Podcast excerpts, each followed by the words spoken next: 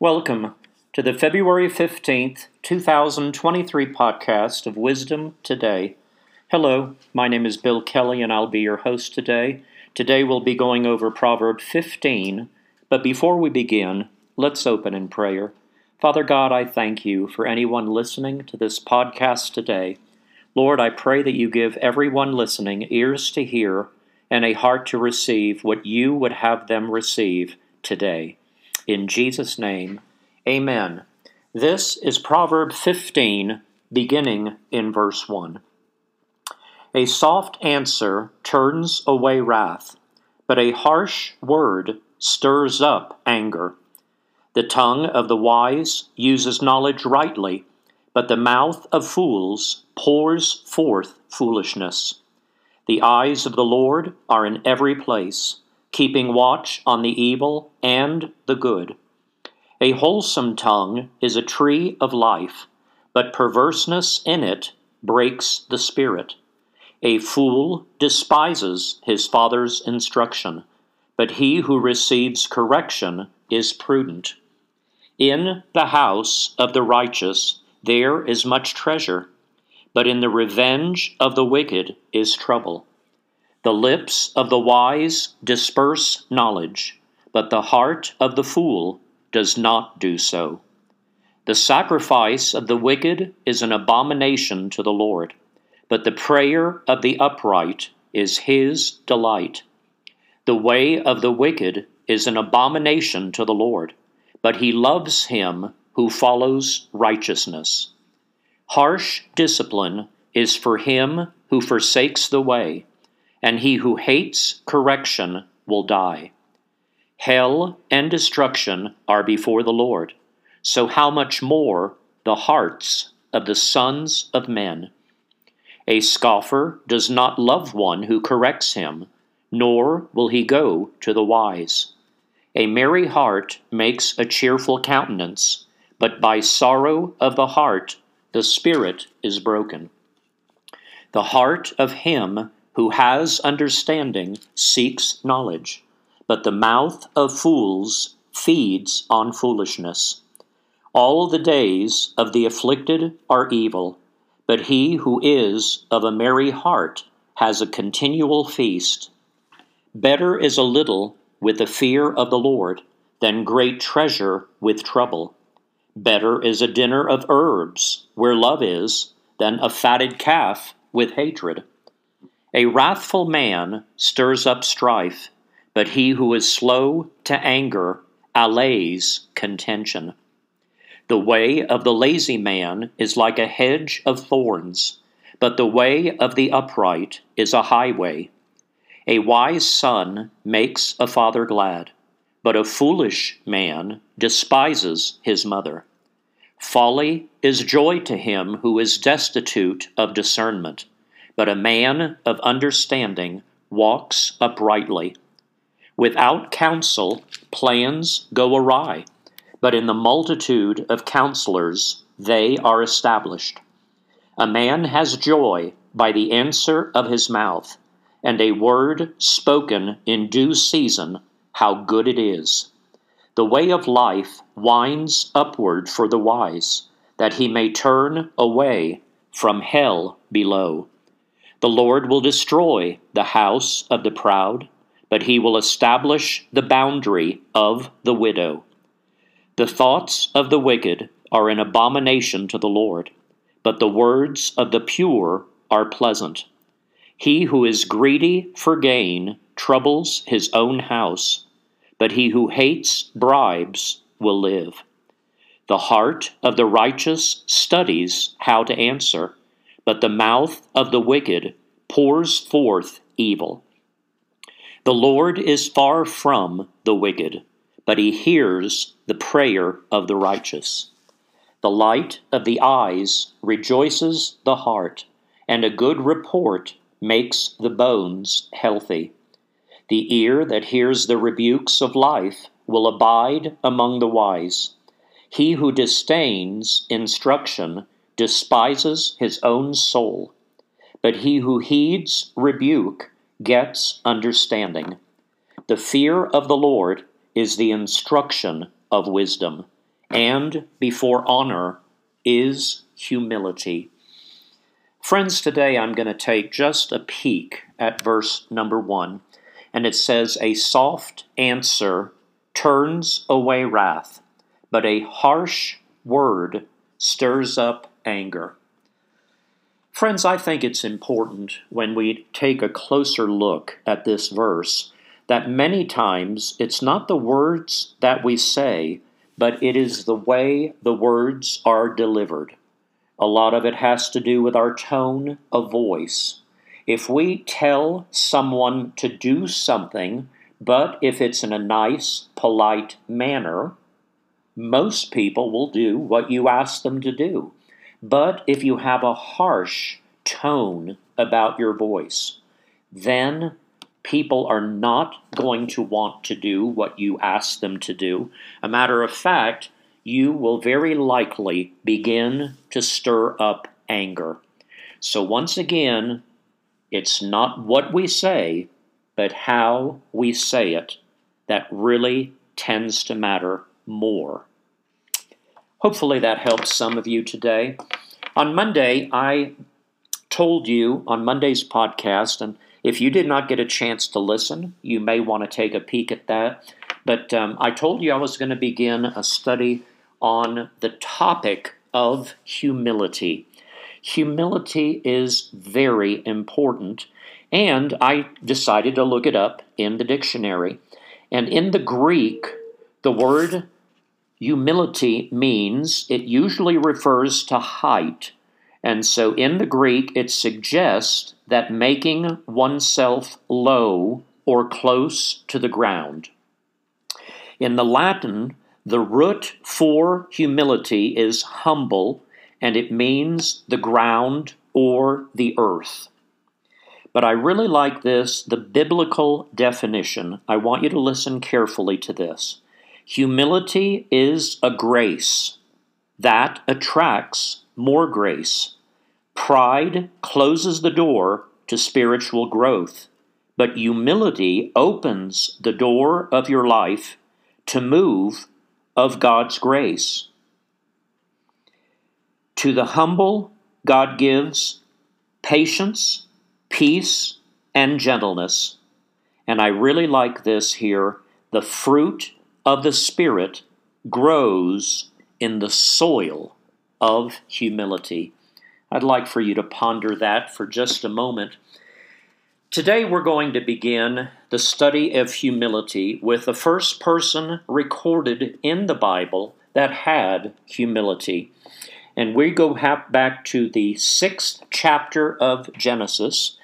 We know that Adam and Eve did not have humility because they entertained the words of the serpent and they listened to him, and because of that, it started a downward spiral for all of humanity. And by the time we get to chapter 6 of the very first book in the Bible, it tells us that God basically was disappointed and he was sorry that he ever made man. And yet there was one man and we all know him. This is Noah. So, this is an introduction to Noah, and we're going to find out a little bit about Noah today. But the Bible tells us that he was a righteous man. And so, basically, what happened is God came to Noah and told him that he was going to have a flood. Let's pick up Genesis chapter 6, beginning in verse 9. This is the account of Noah and his family. Noah was a righteous man, the only blameless person living on earth at the time, and he walked in close fellowship with God. Noah was the father of three sons Shem, Ham, and Japheth. Now God saw that the earth had become corrupt and was filled with violence. God observed all this corruption in the world, for everyone on earth was corrupt. So God said to Noah, I have decided to destroy all living creatures, for they have filled the earth with violence. Yes, I will wipe them all out along with the earth. Build a large boat from cypress wood and waterproof it with tar inside and out. Then construct decks and stalls throughout its interior. Make the boat 450 feet long, 75 feet wide, and 45 feet high. Leave an 18 inch opening below the roof all the way around the boat. Put the door on the side and build three decks inside the boat lower, middle, and upper.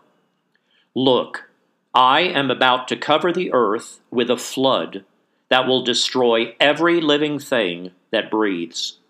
Everything on earth will die. But I will confirm my covenant with you.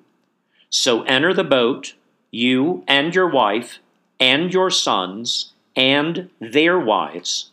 Bring a pair of every kind of animal, a male and a female, into the boat with you to keep them alive during the flood. Pairs of every kind of bird, and every kind of animal, and every kind of small animal that scurries along the ground will come to you to be kept alive. And be sure to take on board enough food for your family and for all of the animals.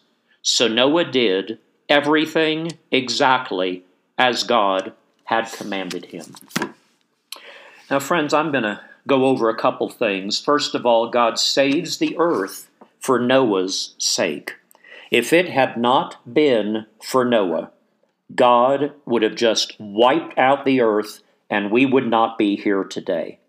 But because of Noah and his three sons, and Noah's wife, and Noah's son's wife, so if you add it up, there's two, and his children and their wives added up to a total of eight people.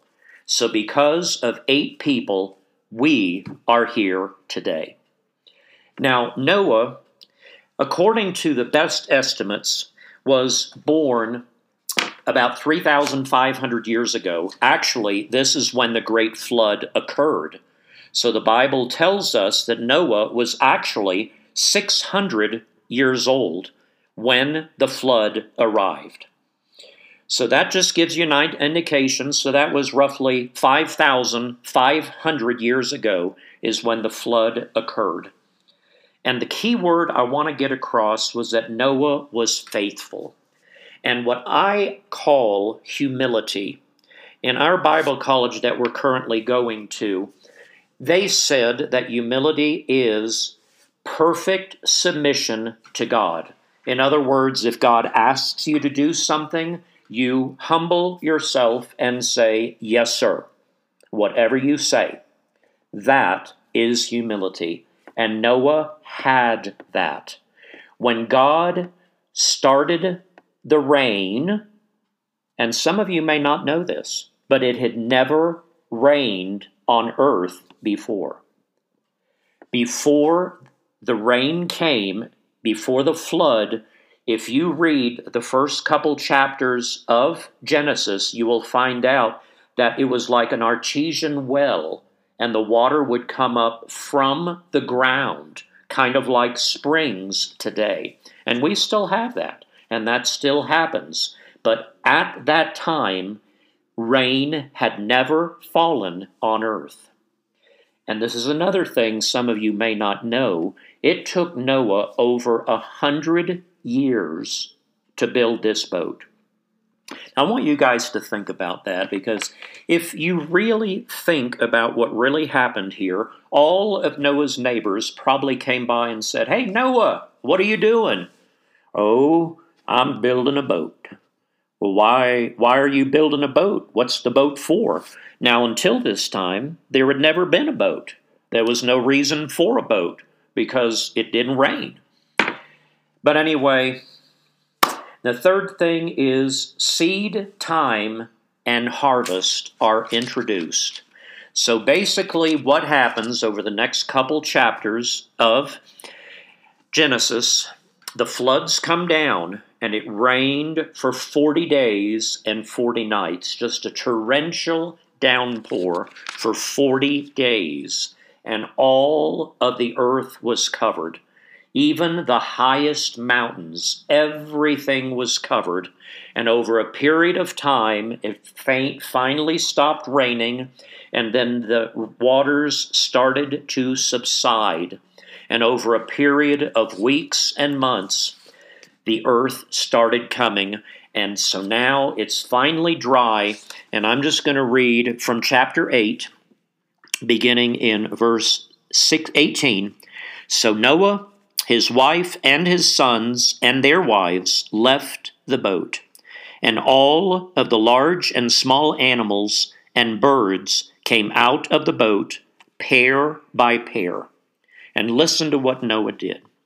Then Noah built an altar to the Lord, and there he sacrificed as burnt offerings the animals and birds that had been approved for that purpose.